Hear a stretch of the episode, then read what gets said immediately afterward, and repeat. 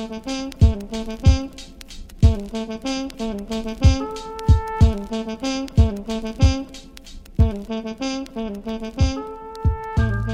welcome to the Hail Maryland podcast. I'm Varun Shankar. I'm Jacob Steinberg. And we're here to preview Maryland's week one matchup against Northwestern. The Terrapins starting their season off against the Wildcats. But before we get to that, I want to do some housekeeping. First off, I'd like to give a shout out to Kai Smith, devoted listener from Hawaii, who told us that we were actually pronouncing uh, what could be the starting quarterback's name wrong. It's not Talia, apparently, it's Taulia which is you know something good to know. Like ow isn't like when you hurt yourself is how he explained it to me. So that's good to know. And I'd also like to give a shout out to Sushant Kundal, who gave a great review and shared the podcast with some of his friends. Guys, we were looking at me and Jacob were actually talking about this right before the show. We were looking at the numbers and we love the support we're getting. So please go rate, review, and share the podcast. And here's the thing if you leave a five star review and add in a question that you'd like us to answer, we will read the review on the air if appropriate, obviously. So please uh, give a review on Apple Podcasts and we'll shout you out and answer any questions you might have uh, we really appreciate all the support we've been getting. So we really want to make this a really special season for all of us. All right, let's get to some news and nuggets. Let's start with a returning offensive lineman, Austin Fontaine, a right guard from last year who started six games, has decided to opt back into the season. Jacob, what is this going to mean for the Terps this year? It's going to be huge for them. Obviously, Austin's not going to be starting in the season opener, probably early on in the season. But one of the biggest questions for this Terrapins team is their offensive line. They have four uh, bona fide starters, but they have Jahar Branch, a JUCO transfer starting at left guard. So potentially after a couple weeks, if he's struggling, I'm not saying that he's going to struggle, but Austin Fontaine could slide in there and give the Terps some much needed depth because as we talked about in the last episode, offensive line is one of those positions, especially in this COVID season where depth is paramount and also where you can't rush development. So Fontaine's addition is definitely going to be a big addition for Coach Locksley and this offense. Yeah, like like we were saying, we were talking about how even if the starting group for the Terps is really really solid, the question is if injuries and other things start to build up over the year, how can this offensive line that has a lot of inexperienced backups deal with the attrition? And so, you know, I think Fontaine just solid play on the offensive line is important. And a guy who's got a little bit of experience is important. So him coming in, I think, as a junior or senior. Uh, I believe Austin is a junior. Right. So him coming in as a junior is just absolutely huge there. Um, for injuries, as to as to injuries for Saturday's game, Coach Locksley said there's no major injuries in camp. So the Terps should be rolling out their, you know, their ideal lineup, right? And so talking about lineup, we got a depth chart. Jacob, you know, they sent us a depth chart, and obviously take some of these things with a grain of salt. But I think it is important to look at, you know, what some important things we saw in the depth chart. One thing they did not name a starting quarterback yet. Locksley has said that he knows who the starter is, but has not decided on it yet.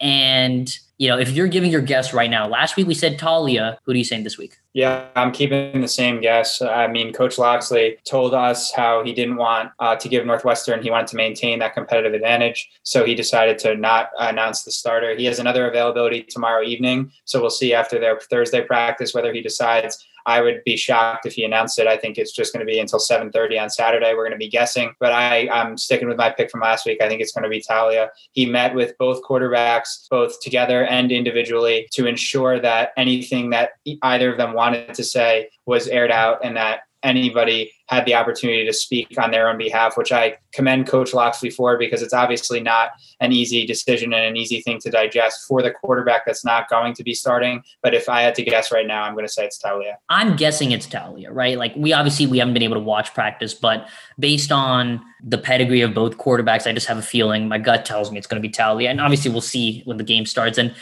one thing that I found kind of interesting and kind of weird almost is that Locksley said that he expects both quarterbacks to play this year. I'm not necessarily as shocked by this because I think, as you've seen, as Coach Locksley referenced when he was at Alabama and had the fortune of having both Jalen Hurts and Tua, two extremely talented quarterbacks, I think that it wouldn't shock me, assuming that we are both correct and Talia is the starter. I think that there could definitely be some packages in there where they have Lance, some sub packages where maybe he's out of the Wildcat, or maybe they have both quarterbacks on the field at the same time with Lance motioned out wide just to give the defense another element. But I don't think that we'll see that until probably a couple games into the season. I think whichever of the two is the starting quarterback, they're going to be the sole focus of the offense for the first couple games. And then maybe after that, Coach Locksley and Scottie Montgomery might try and mix in some mix in some sub packages and get some of the opposing defenses guessing a little bit.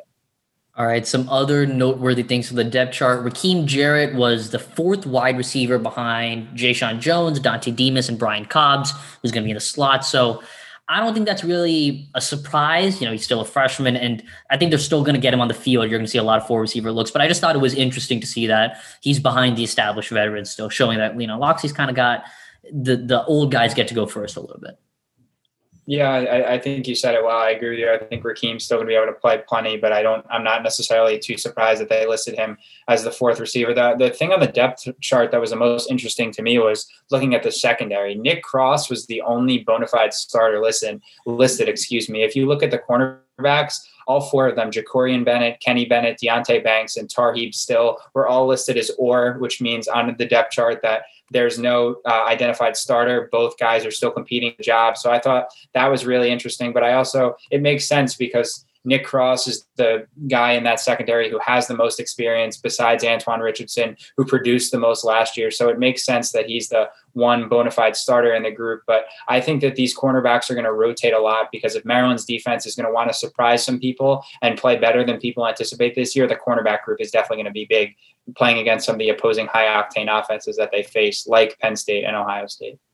Yeah, one thing that kind of surprised me was Shaq Smith moving down. So uh, said they moved him to inside linebacker, and because of that, they felt that he was a little bit more equipped to be. They, they put him behind a couple guys. Locksley said he was still going to play, but you know he's now behind. Uh, I mean, he's they're saying that he's uh, battling for that backup spot with Ruben Hyppolite the second for the freshman. So I'm not saying it's something to look out for, but Shaq Smith was a guy that I think you pointed out earlier in the year that could be an impact player for this defense. So interested to see that he's not a starter, at least on the first step chart, which of course, you know, long way to go for the season. But I, I just thought it was interesting.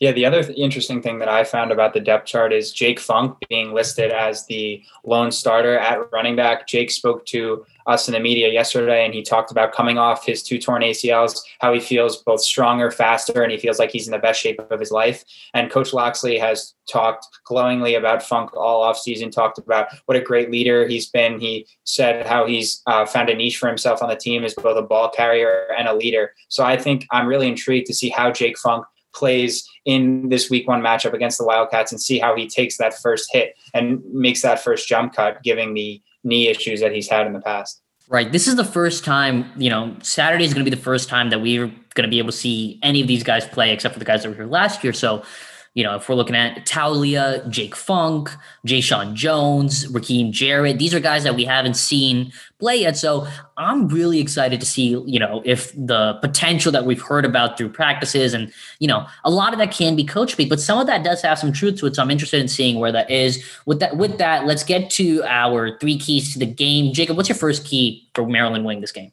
My first key for Maryland winning this game is very simple starting out fast. The Terps have won 10 season openers in a row, which is the fifth longest streak in the country. And granted, a lot of those games have been against non Power Five opponents, but still, they beat Texas twice in a row, which you certainly cannot dismiss. And if Maryland's going to want to keep that trend going, they got to start out fast. It's been 10 months since they played, or it's going to be over 10 months now since they played their last game in full pads. They got to come out energized. And with so many young guys, it's going to be really important for them to come out fast, whether they're on offense, driving down and scoring a touchdown, or kicking a field goal or whether they start on defense and getting a big stand to start the game. Regardless, I think if Maryland starts out fast, it's going to set the tone for the rest of the game and is going to go a long way if they're going to win this matchup on Saturday night.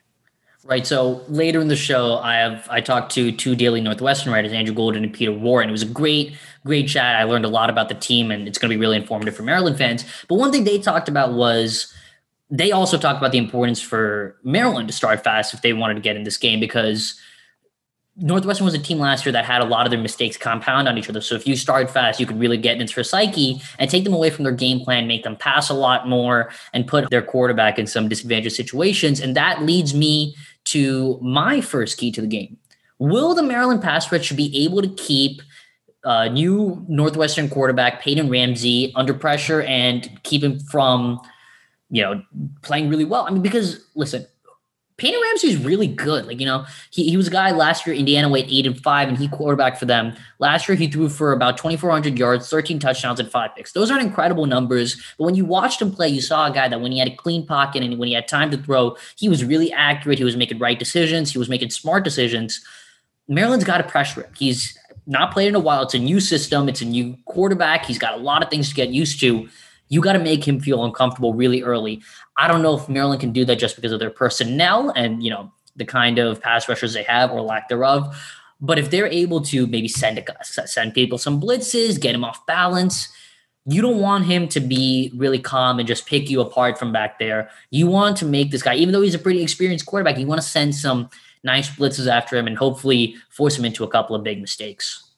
Yeah, well, that's a perfect segue into my second key for the game. My second key for the game was not not slowing down Peyton Ramsey. Just very simple. I mean, like you said, he's an excellent quarterback, so they're not going to be able to completely shut him down. But not only, as you referenced, Varun, did Peyton Ramsey throw for 13 touchdowns last year, but he also rushed for 250 yards and seven touchdowns. So he's a dual threat quarterback. When he escapes the pocket, he can make plays, he can run, he can find his receivers. So for me, in addition to keeping pressure on him, Maryland throughout the game is going to have to have a spy on him. They're going to have to keep contained. They're going to have to maintain the edge and stay in their gaps, which I'm sure is something that defensive coordinator Jon Hoke has talked a lot about this week. And if Peyton Ramsey is able to escape the pocket and make plays, it's definitely going to be a long night for Maryland's defense.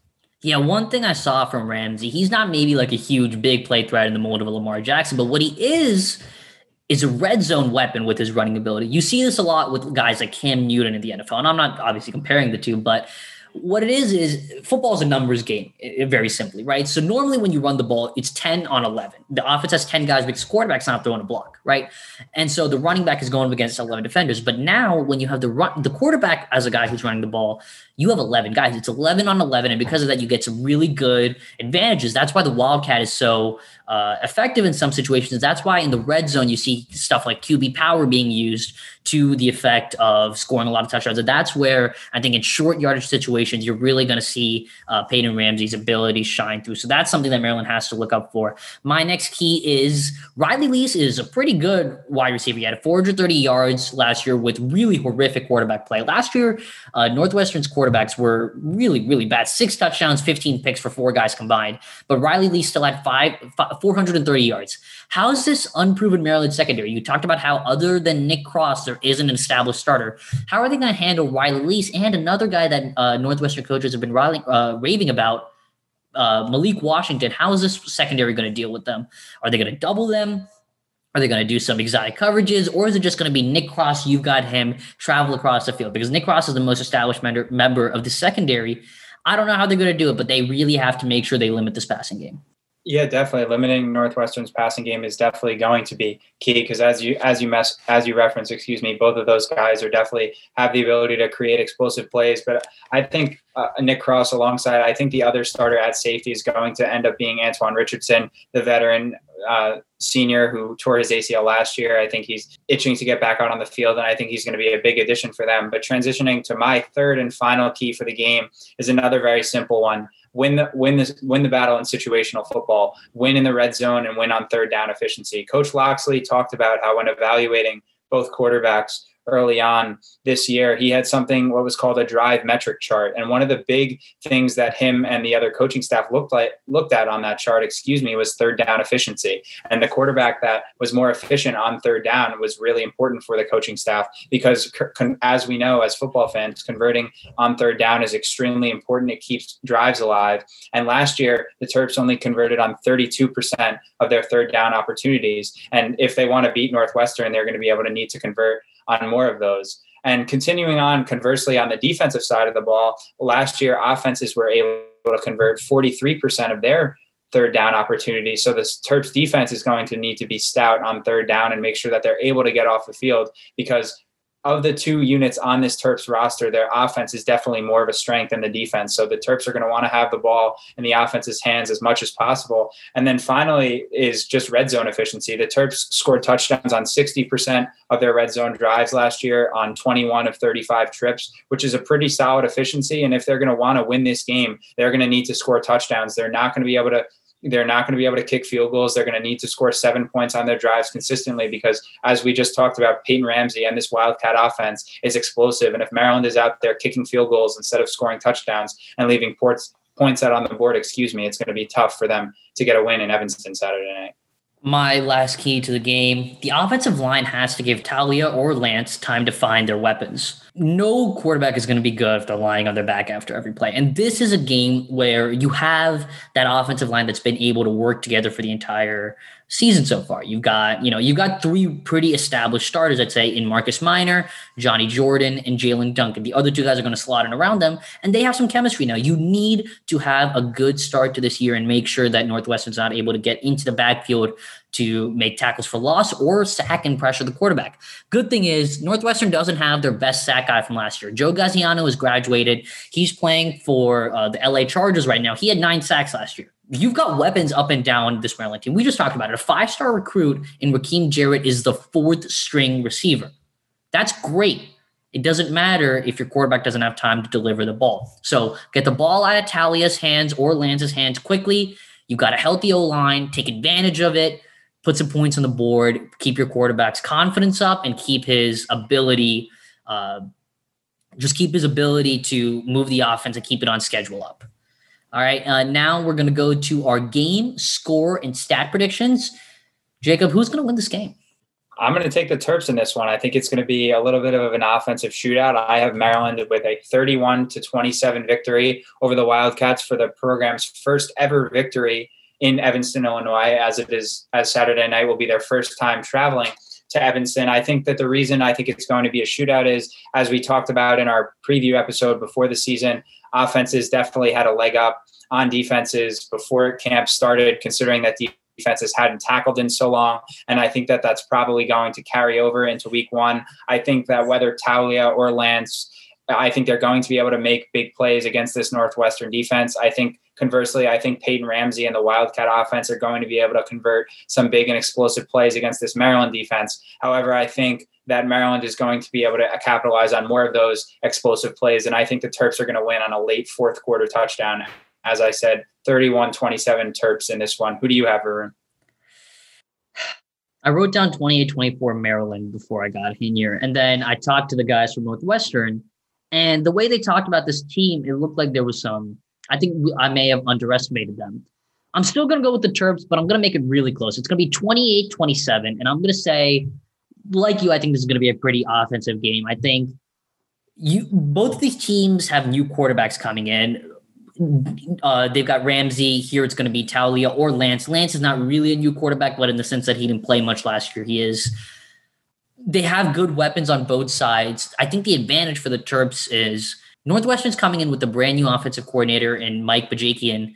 And I think that he's going to take a little bit more time to adjust. It's a new system. This is the first time Pat Fitzgerald has hired a new offensive coordinator or any coordinator in general since 2008. So I think that there's going to be a bit of an adjustment process, maybe for a game or two. And I think the abbreviated practice time, although it's going to take more time for defenses to adjust, than offenses. I think that since they're working in a new offense, this is the worst year to be working in a new offense. So I think the familiarity the Terps have is going to get them barely get through for this first one, which is I think this is going to be a pretty big win. You know, you have one Big Ten win under your belt. I think this is a pretty big game for the Terps, even though it's the first game.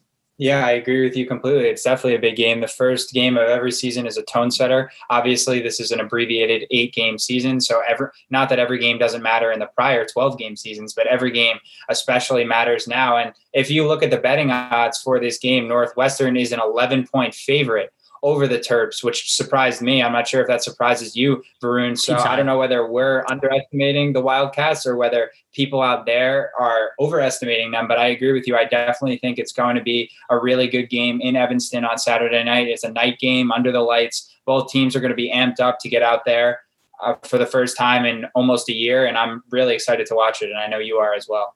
For sure. Uh, let's give our stat predictions. I've got Taulia throwing for more than two touchdowns.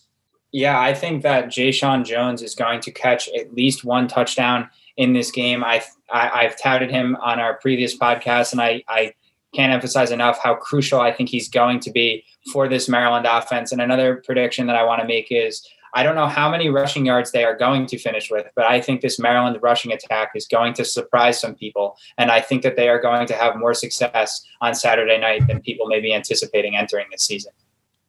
For sure. Uh, before we go, I know that you are obviously the news director for WMUC Sports. You want to give a quick preview of what we're going to be doing for this football season in terms of content, what people should be looking out for. Yeah, 100%. So, unfortunately, given the COVID pandemic right now, only one person from our uh, from our organization is allowed in terms of our writing side is allowed to be at the game. So I will be covering all of our home games in person. I will be live tweeting them, and we will have two broadcasters there as well. I know throughout the game, even though he won't be at the stadium, Varun will be tweeting out some analysis as well. And before each game, we're going to have some sort of preview or analytical piece that comes out in addition to this podcast.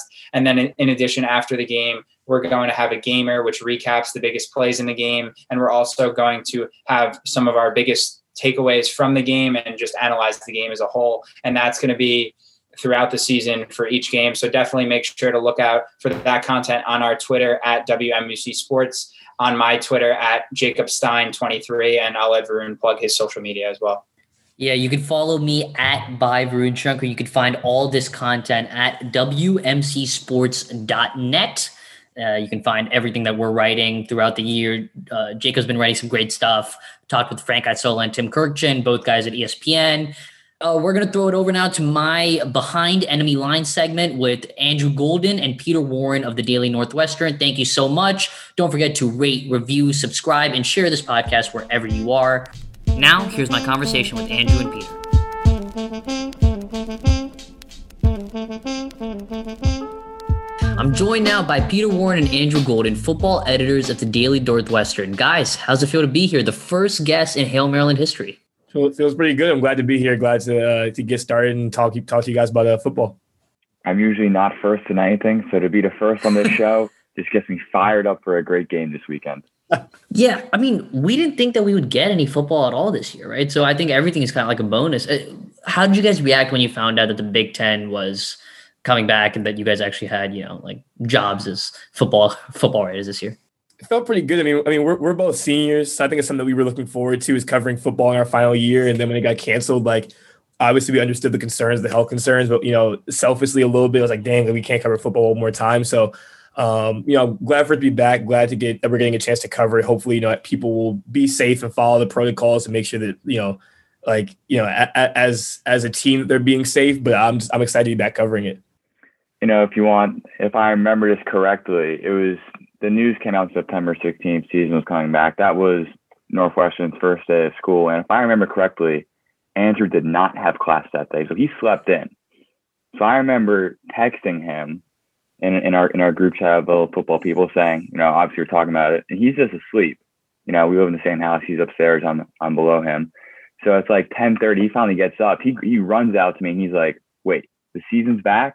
And it's just sort of one of those things where it's like you know you sort of heard the rumblings coming but for it to actually happen i know i know you know andrew in that moment now we're all just you know there's still a lot of question marks obviously regarding a lot of things but i think we're just happy to hopefully see some good some good football this fall i, I can't confirm that story is true i will say that so yeah. All right, so let's start talking with uh, Northwestern. The most important position on any football field is obviously the quarterback. And last year, I mean, Northwestern's quarterback situation was atrocious, right? I mean, they, they you had four guys play and they combined for six touchdowns and 15 picks. Now you've got uh, this guy Peyton Ramsey come in. What what what do you expect from him from what you've seen from him at Indiana, and what kind of play style do you think he's going to bring to this team, Andrew and then Peter? Uh, I expect for Peyton to kind of be a a, a game manager um, somebody who comes in and just just provides consistency. I mean, I, you know, I think game manager can sometimes have like a negative connotation where like, you know, they're not actually a, a great quarterback. I think that Peyton Ramsey can still be a really, really good quarterback. I just think ultimately what Northwestern needs is a consistent guy who's going to move the ball down the field and not turn the ball over. And that was the issue last year. We couldn't move the ball down the field and couldn't um, stop turning the ball over, and it became a problem. So I think Peyton Ramsey is going to bring some consistency. He came from Indiana where they were eight and five. He was splitting time as a quarterback this time all, all on his own. I think he'll have the ability to uh, give Northwestern like a, a, consistent option to quarterback. That's the that's the, that's the bottom line. I, Andrew makes a lot of good points there. Northwestern really needs a game manager. You know, you mentioned all the stats from before. Last season's quarterback play was not good, and injuries played a part into that. Definitely, Hunter Johnson got hurt. TJ Green was hurt at the start of the year and you just you want Peyton Ramsey to really be that game manager. But I think you also, as the season progresses, so maybe not for this upcoming game with Maryland, you want to see a lot more of the big playability. Something that Northwestern, you know, you looked at the offense last year. There was a lot of a lot of problems, a lot of things that didn't go right. And the big playability was really something that lost in some of the games that you know were close. A Purdue game where you just, or a Nebraska game where you just nothing big down the field. And that's not all from the quarterback position. You know, you got to add some big runs as well.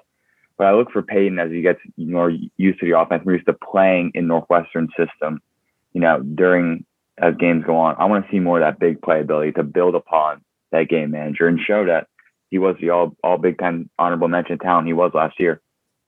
So you guys talked about how the offense was changing. So the team is working in a new offensive coordinator in Mike Bajakian. Am I saying that right? Bajakian?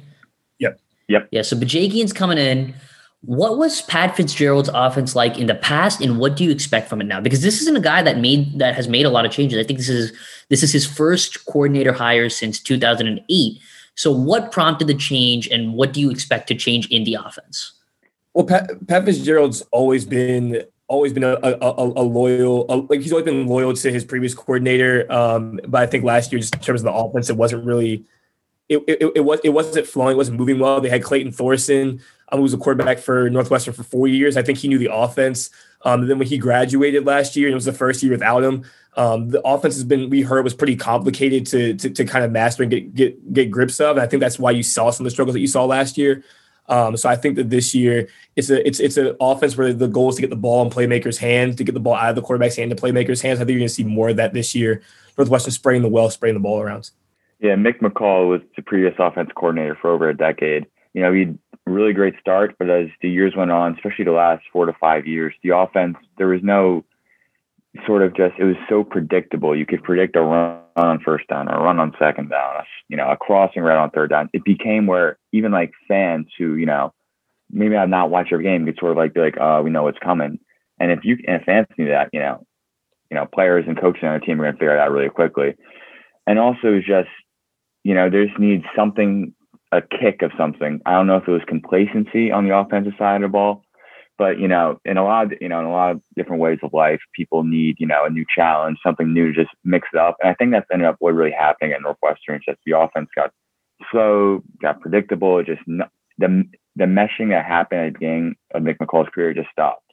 And what makes Mike Bajakian so fascinating is that he is a guy who will build systems around the talent he has and not necessarily bring in be like, we're going with my, you know, X, Y, and Z and we're not changing it. No, he's going to look at the offense and look at Northwestern's offense, which way he did it Boston College, way he did it Cincinnati, way he did it Tennessee, and build around the players that those teams have.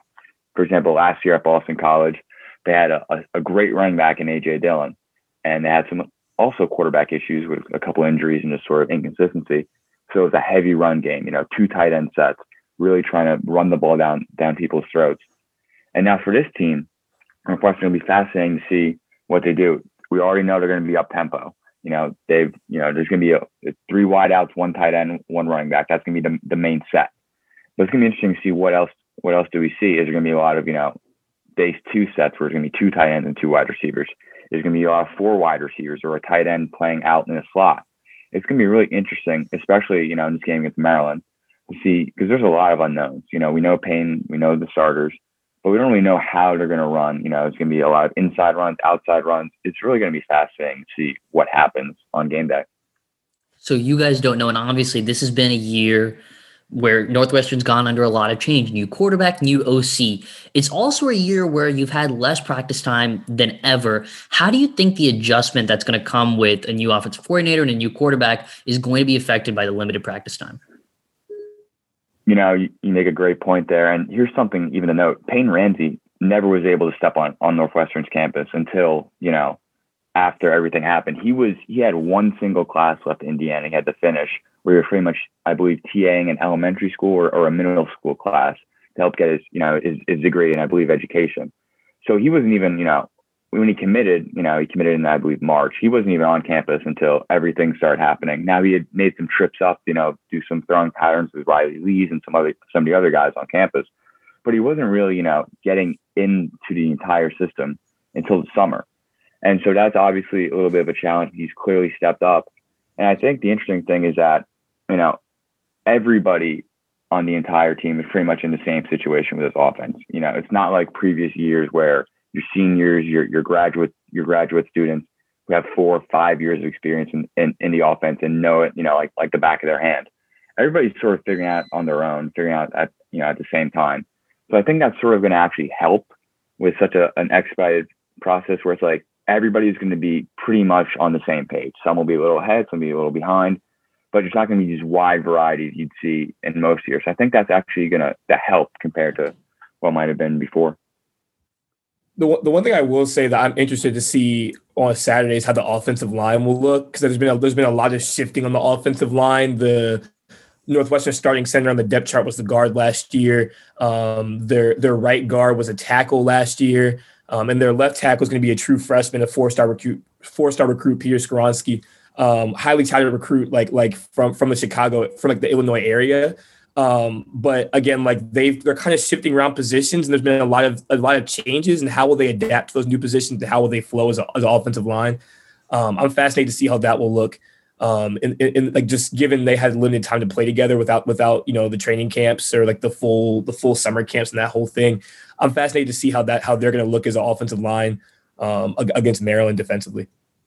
Yeah, I mean, offensive line especially is such a position where chemistry is so important, right? It's it's a five man unit that has to work and use in to pick up stunts and twists and anything the D line is putting on, especially like blitzes. And so with the new quarterback back there, I'm real. I think that that's something that Maryland. Uh, defensively, at least, needs to try and attack. Uh, there were some opt outs for this team. You had senior defensive end Samdup Miller, senior quarterback Aidan Smith, senior safety Travis Whillock, and redshirt sophomore tight end Jason Whitaker. What, if any, of those opt outs could have an impact on this game and the season? Were any of those guys projected to be starters or in key roles for this year? Yeah, Tra- Travis Whillock um, was he and J.R. Pace, who's the other safety. The two of them have been like a tandem tandem in the in the back of that secondary um, for the past the past two years, I want to say, and and and, and they they've been really productive. Um, so without Whillock, there's definitely going to be a little bit of a of a learning curve um, for whoever's at safety. I, think, believe they're going to go with um, with Brandon Joseph at, at, the other at the other safety next to J.R. Pace. Um, we thought it would be Bryce Jackson, considering that he's had a little bit of experience playing on that defense, but they decided to go with Brandon Joseph. So I'm fascinated to see um, how Brandon Joseph will play in his first game replacing Travis Whillock because Whillock and Pace had a lot of good chemistry. They played really, really well last year. And Sam Miller on the defensive line. I mean, he's this guy who came, you know, early enrollee and started immediately as a freshman with, with you know, freshman All American according to ESPN USA Today. He was a guy, especially with the graduation of Joe Gaziano and a couple other guys on that defensive line. He was going to really be sort of not only just the leader of that line, but also sort of the the number the number one guy, I, I'd say. And now you look at that defensive line, it's pretty much guys who have you know never been consistent starters. You know, uh, Adewale, who's going to start at one D defensive end. He started a few games last year due to injuries. And then Earnest Brown, who has been, in my mind, great throughout his, his three years, but he's mostly been a, a pass rush, you know, defensive end. He's going to be asked to do all three downs this year. He's going to be asked to be the guy on the on that defensive line.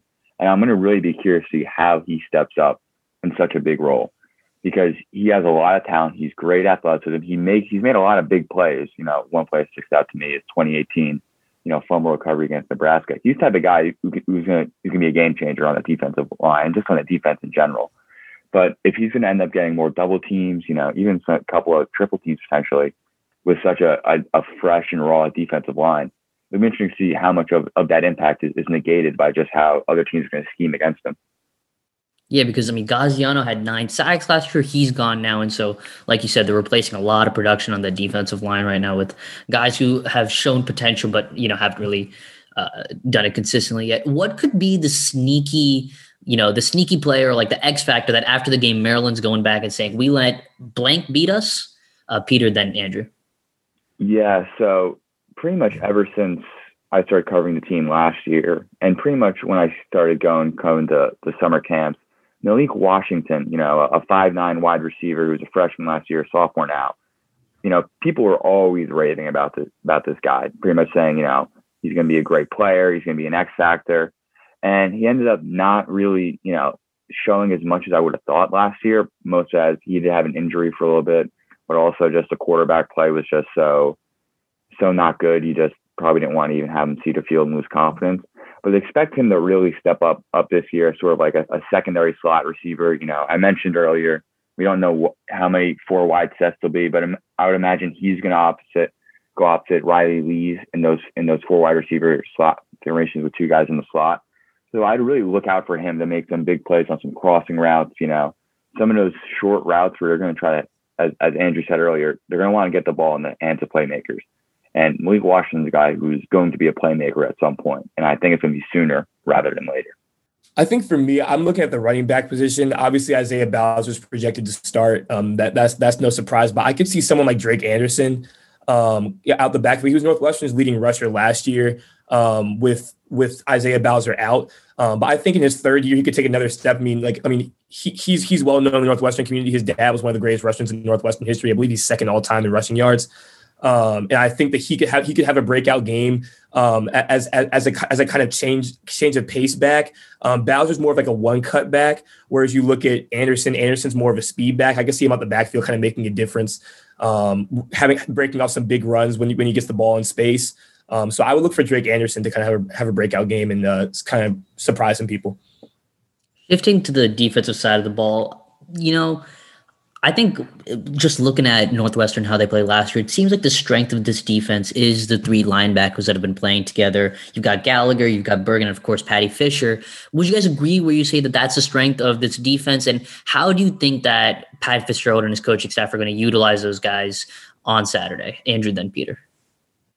Oh, absolutely. I think I think that they're they're the heart of the whole defense. They're what keeps the defense going. Over the past couple years, there have been shifts in the secondary. There's been shifts in the defensive line, but they have been consistent consistently there as long as they've been healthy. Um, the past the past two or three seasons. So um, they're absolutely the heart. I, I, think they'll make a difference in, in down the stretch, um, especially with the new defensive line. I think they'll I think they'll help to fix um, maybe some some of the some of the miscommunications or things early on in the game. And I think they they can cover um, up for some of the some of the mistakes that might happen in the secondary. Um, so I think they'll absolutely rely on them. The front seven has been a strength for Northwestern um, for a very long time. I think it all starts with the linebackers. Yeah, Andrew's right on the money there. I mean, you look at three senior, three guys who have you know started three or four years. Well, start three or four years by end of the season. I mean, Paddy Fisher, a lot of people know, you know, freshman All American, just a tackle machine. Blake Gallagher has had, you know, just as many tackles as Paddy over the last two years. He's a guy who just sort of falls under the radar because, you know, he's not as big, he's not as, you know, projectable as Paddy, but he's he's a heck of a football player. And then Chris Bergin is the type of guy you want on every team you're around, just a hard worker, you know, brings the energy, you know, brings the juice, as the as Alex Spanos and, and those people on the strength staff like to say. He's the type of guy you want to win games for. And, you know, you mentioned it, this this linebacker core will be the best unit on this team as long as they stay healthy. I don't even think it's close. You know, you want to see, and you know, Andrew mentioned, you know, the defensive line, you know, a little bit young. You know, you, we're not talking about Brandon Joseph in, in the secondary. You know, especially so if they go some nickel packages, you're going to have to look at those guys to really step up and not just be leaders on in, on defense. You know, on third down, but as leaders on the entire football team this is, you know, this is, a, I think this is going to be a pretty close game just because, you know, these are two teams that struggled last year and are coming with a little bit more promise, new quarterbacks. If Maryland is going to win this game, where do you think that they're going to, if you were talking to Coach Locksley and the staff, where would you be going and telling them to exploit this Northwestern team, Andrew, then Peter? I would say um, the cornerbacks. I think the cornerbacks in Northwestern have always been a weak spot uh, in, in, in the defense. Uh, I think that if there's anywhere to exploit, it would be the cornerbacks. Um, Greg Newsome is kind of the star of, is kind of the star of the of the the, the secondary. Um, but outside of that, like Northwestern has had Cam Ruiz, who's been who's been consistent. They've had they've had AJ Hampton, who had a rough year last year, um, but could have a good year this year. But I think it's still always been the weak spot. I, I running, running the ball has always been hard against Northwestern, regardless of how good or bad they've been. Um, and I think that if they want to exploit it anyway, it's going to have to be through through the air. Andrew makes a good point. I'll sort of go to the other side of the ball. I think when you're you're playing against Northwestern's offense, you really want to start off the game really well and sort of get a couple of stops, you know, negate some big plays, maybe even get a turnover.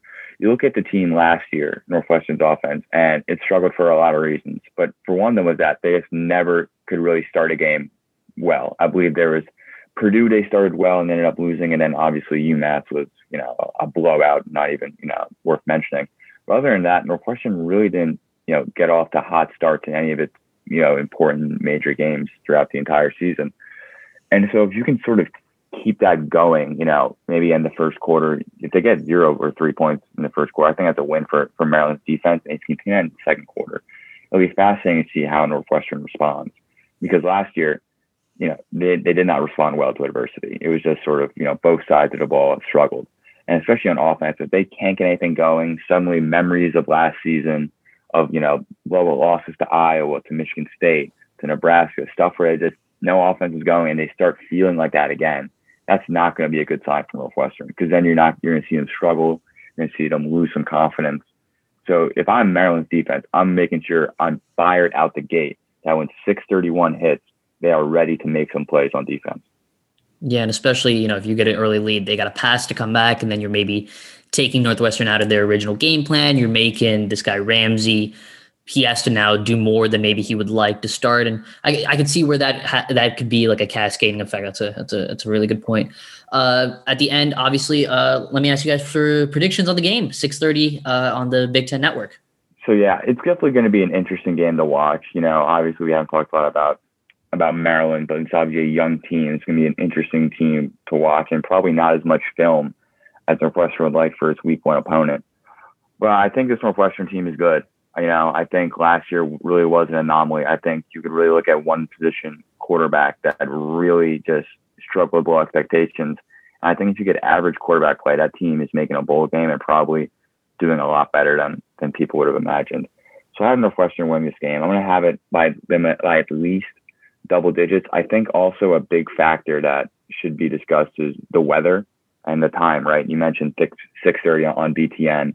You know, it's not gonna be it's not gonna be warm. It's been you know it's been we had a cold front here in Evanston the last couple days. I believe the high during the day is going to be in the 40s, maybe up to the 50s.